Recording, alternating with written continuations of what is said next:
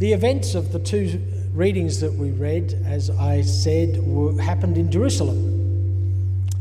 Jerusalem for the Jews was the center of the world, and at the heart of Jerusalem on the hill was the temple.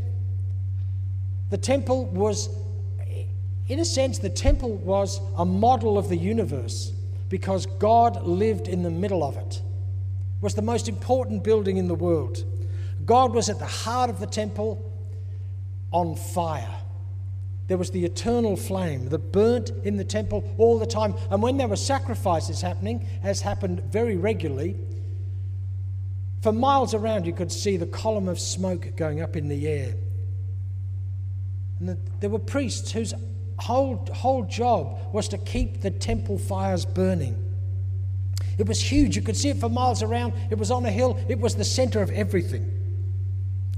That's why there were people all over the, from all over the world in Jerusalem on the day of both these stories. So what? I mean, I mean, you might be interested in the history lesson about the temple, but how does that relate to Pentecost, which is supposed to be the birthday of the church? Well, the thing that links them, of course, is fire. The Acts reading says that they were sitting there and divided tongues, as if they were fire, appeared among them, and a tongue rested on each of them. Fire is supposed to be in the temple. That's where God is present. That's where the priests are. That's where the whole system is designed to keep the fire going in the temple. And here, there's fire on everyone. Here it's escaped the temple. And not only that, but they hear the words that Peter and the other disciples are saying in their own languages from all across the world. No longer controlled by the priests in the special language of Hebrew, but everyone can hear it from anywhere. Something has happened in the story in the book of Acts. This is why Peter, when he gets up to preach, quotes the prophet Joel. He could have quoted any number of prophets, any number of the stories from the Old Testament, any of the Psalms, all the things that good Jewish men, and some women were allowed to, but good Jewish men learnt at the feet of their fathers. He chose this reading, and it says, In the last days, God declares, I will pour out my spirit on the temple, no, not the temple, on the priests. No, not the priests. On who? Everyone. All flesh. That's why Peter grabbed this reading. That's why this is the reading that came to his mind. Not in the temple, but everywhere. And it will change the world.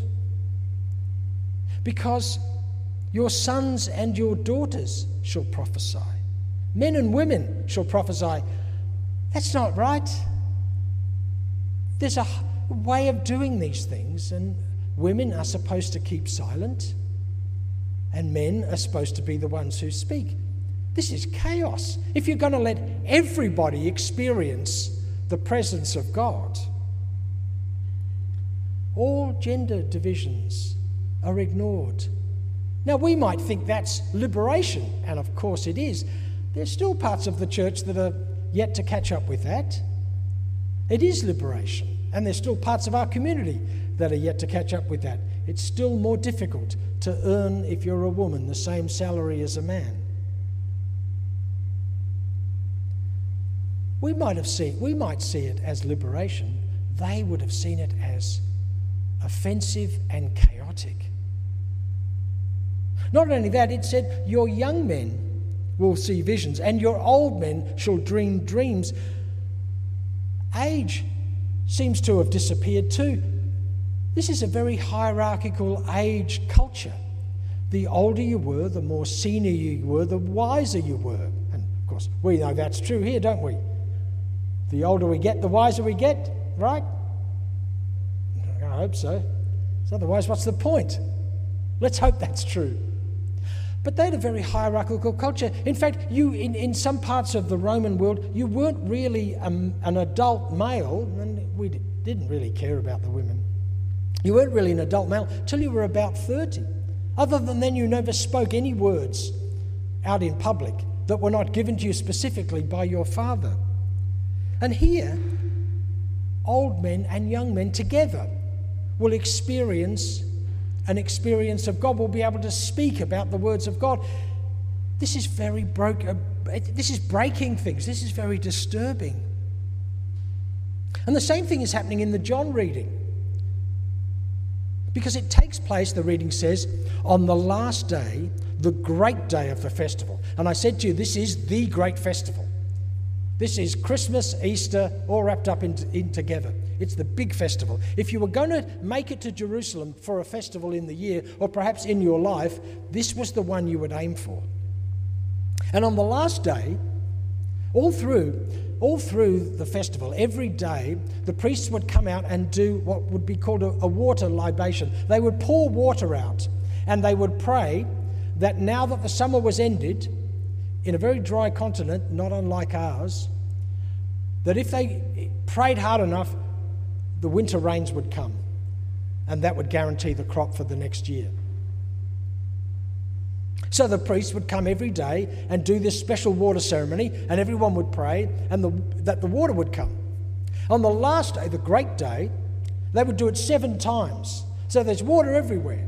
Water being splashed out by the priests, the special ritual, the ceremony that came from the temple. And then Jesus says this Let anyone who is thirsty come to me. And let the one who believes in me drink. Right in the middle of a water ceremony, Jesus talks about water. And he doesn't talk about water coming from the temple in the special ritual. He says, It comes from me. It says, It's for anybody. Where does it come from? The temple? Well, yeah, that's what it's supposed to come from, but where does it come from? From Jesus. And who is it for? For everybody. And not only that, he then says something really strange. He says, Out of the believer's heart shall flow rivers of living water. Water is going to come from within us. To use our language, it might be this is an unmediated experience of the divine, of God, of the meaning and purpose of the whole universe. That's what it's about. It's upsetting.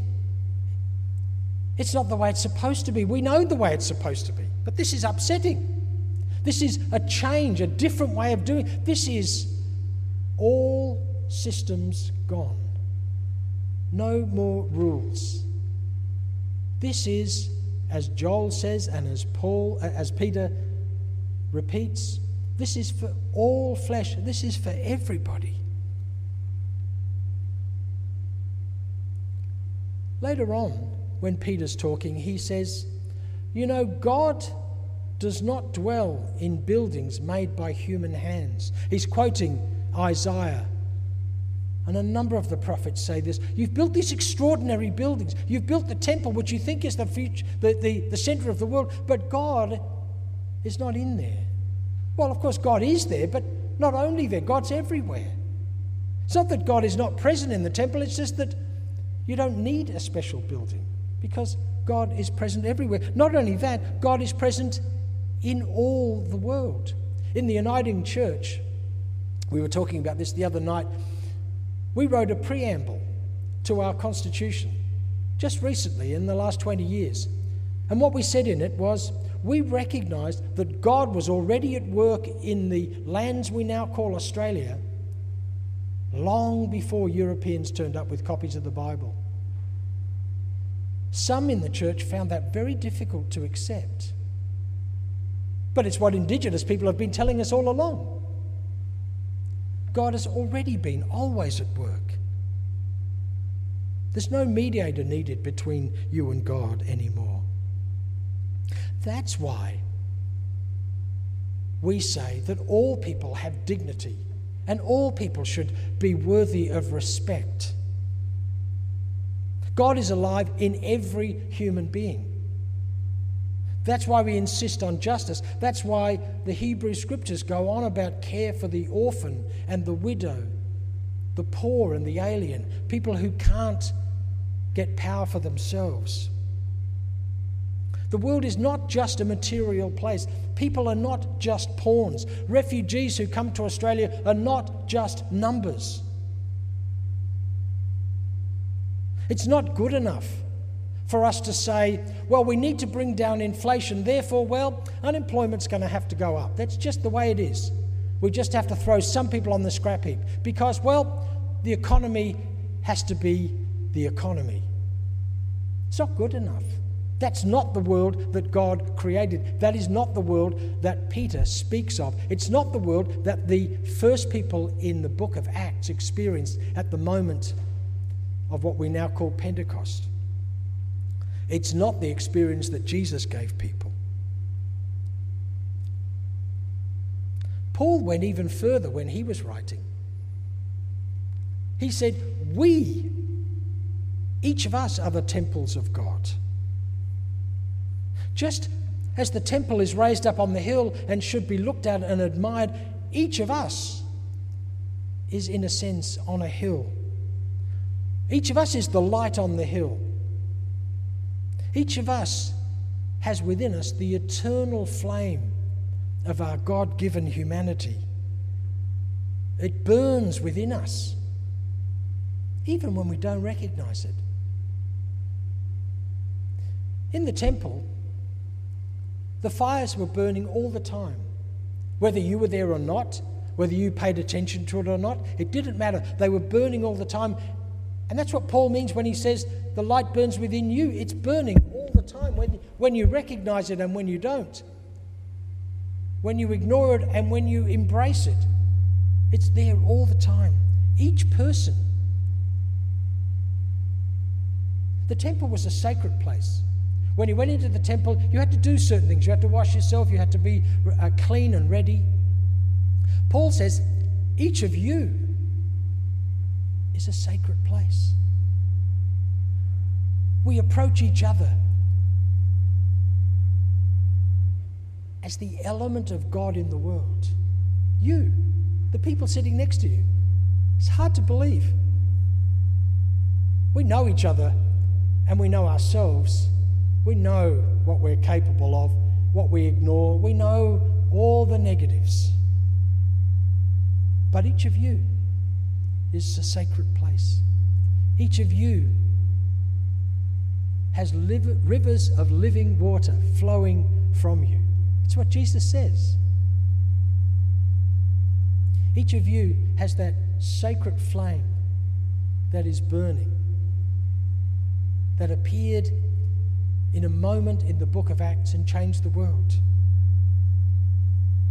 Each of you, all of us, are holy ground.